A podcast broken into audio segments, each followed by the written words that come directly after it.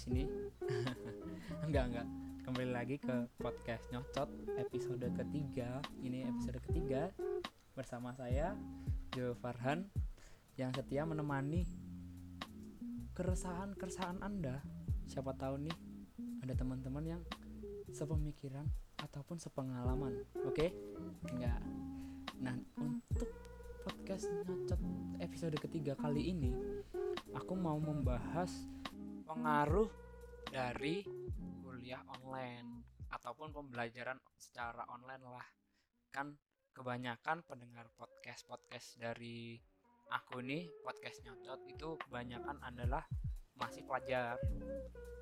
Nah sebenarnya kuliah ataupun pembelajaran secara online itu ada positif dan negatifnya pasti ada negatifnya karena kita belum terbiasa. Pertama itu. Bruh. dan negat kita membahas membahas sesuatu yang negatif dulu ya.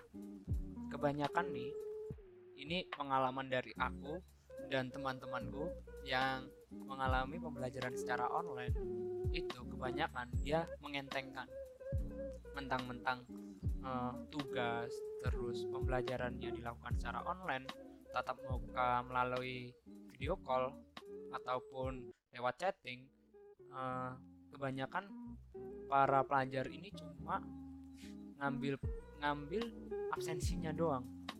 Jadi kayak dia istilahnya kayak hadir tapi dia itu nggak memperhatikan pelajaran yang diberikan. Nah itu negatifnya. Dan tugas pun tugas karena ini online ujiannya juga online akhirnya bisalah saling saling sharing sharing jawaban. Sebenarnya nggak apa-apa. Sebenarnya nggak apa-apa. Tapi kalau sama jawabannya nggak diedit ini yang yang uh kasihan. Kasihan kan yang nyontekin. Jadi kena gitu waktu dikoreksi sama guru ataupun dosen gitu kan lah kok sama jawabannya? Ini kerjasama dua-duanya kena. Padahal yang yang ngerjain yang serius yang ngasih contekan itu juga kena kasihan kan? Nah ini tolonglah. Untuk pelajar-pelajar yang malas otak dongkol nih. Canda canda dongkol. Enggak enggak. Enggak enggak boleh kasar. Harus halus halus gitu. Untuk para pelajar yang malas setidaknya kalaupun minta jawaban itu digantilah tolong ya. Kita pun cari-cari sama-sama cari Ahmad ya kan? Mau sama-sama lulus dari matkul itulah ataupun pelajaran itu. Tapi ya enggak jangan se sebodoh itu gitu loh. Kan bisa nggak lulus bareng gitu. Terus ini bukan ujian doang sebenarnya tugas pun juga ini kebanyakan nih yang teman-teman yang bangsit ini bangsit. Ketika kita nyenep nih.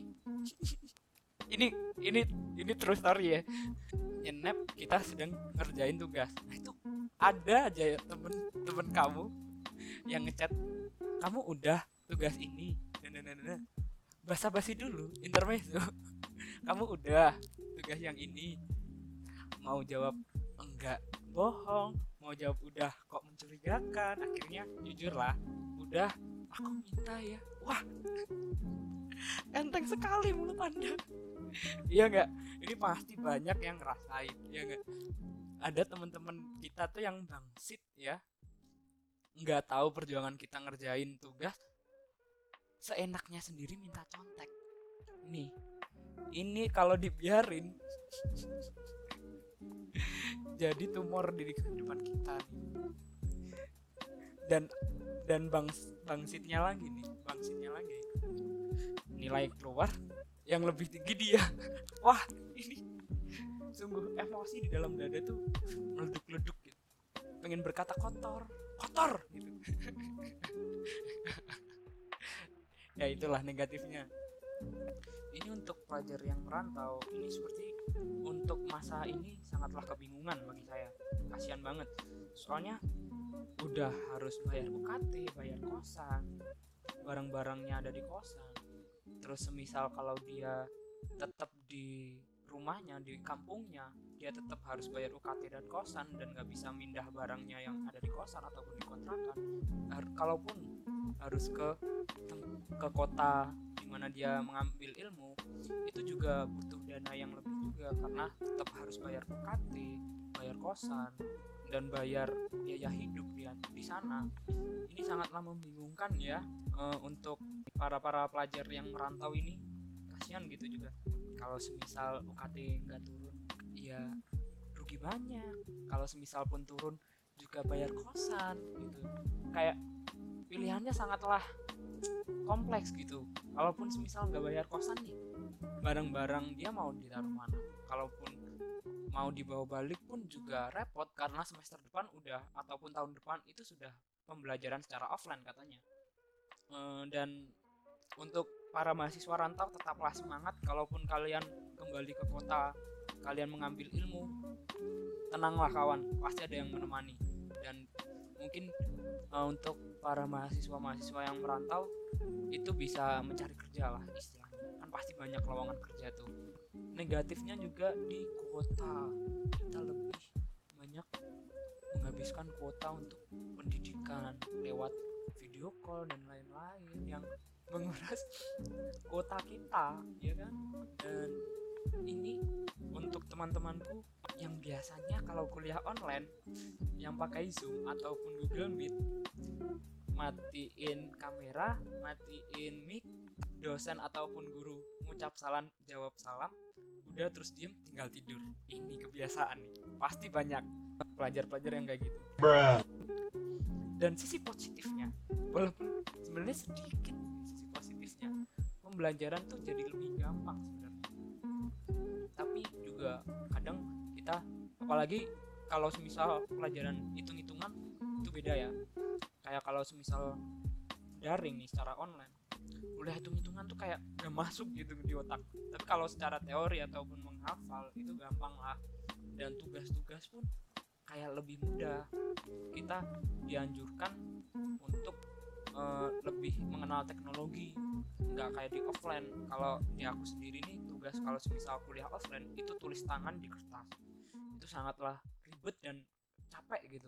Tapi kalau selama kuliah online ini eh, merasakan sisi positifnya tugas tuh diketik. Kita jadi bisa ngopas ngopas ngopas doang.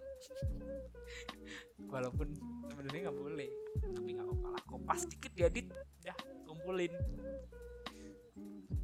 Dan nggak tahu ya kenapa. Mungkin karena dosen kasihan pada kita ataupun kenapa nilai itu nggak ngotak gitu keluarnya nggak sesuai.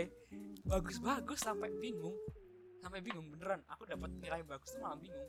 Nggak bisa mempertanggungjawabkan bukannya aku ini bodoh ataupun ataupun goblok enggak cuman nggak sense aja kalau semisal tengah-tengah standar itu masih ya masih bisa mempertanggungjawabkan dan banyak teman-teman aku yang dapat IP itu hampir bulat 4 itu dan orangnya ya nggak nganggep remeh ya. Tapi ya emang gitu kelakuannya. Jadi untuk para pengajar mungkin bisa dievaluasi lagi ya cara penilaian kalian. Karena banyak nilai yang miss walaupun mungkin ada nilai kasihan di situ. Tapi ya sebuah nilai itu juga harus ada pertanggungjawaban jadi dipikir-pikir lagi kalau ngasih nilai kasihan oke? Bu guru pak guru oke? Nah gitu. Positifnya untuk para pelajar-pelajar ini lebih santai ya. Lebih banyak waktu luang gitu. Di rumah kita bisa ngopi sambil belajar sambil kuliah sambil kelas. Kita masuk grup matiin mic kamera udah kita ngopi sambil kuliah. Oke. Kuliahnya portable bos. Bisa di mana aja. Sambil ngopi bisa sambil ngandang bisa sambil nyapu bisa. Yang penting kita dengerin eh, para pengajar itu menyampaikan materi. Dan nggak tahu sebenarnya positifnya juga banyak walaupun negatifnya banyak. Tapi ya sistem pendidikan di Indonesia masih butuh evaluasi lagi lah. Maksudnya ada beberapa hal yang eh, harus diperbaiki gitu. Jadi uh, agar pendidikan secara online pun bisa berjalan dengan baik walaupun untuk sekarang sudah berjalan cukup baik bukan baik masih cukup karena masih banyak missnya juga. Dan saya harap teman-teman di sini uh, kan kita kuliah secara online ataupun pembelajaran secara online itu sampai tahun depan. Nah, aku aku harap teman-teman ini yang mendengarkan bisa bijaksanalah dengan keadaan yang seperti sekarang. Uh, walaupun kelasnya online jangan sampai kalian ngentengin walaupun tugasnya gampang janganlah ngentengin minta teman apalagi bang situ dasar kau kayak racun kurang ya nggak apa, apa nggak akan gue coba lagi. Untuk itu saya harap nih teman-teman nih bisa lebih baik di uh, pembelajaran selanjutnya oke? Okay? dan sampai ketemu di tahun depan. Udah udah kangen banget pasti sama aku. Enggak sih? Enggak juga. Dan mungkin untuk podcast kali ini cukup kita membahas tentang positif negatif dari kuliah online. Terima kasih buat yang sudah dengerin akhir kata dari saya. Saya akan tutup dengan pembubaran panitia. Enggak enggak. Terima kasih semuanya. Thank you.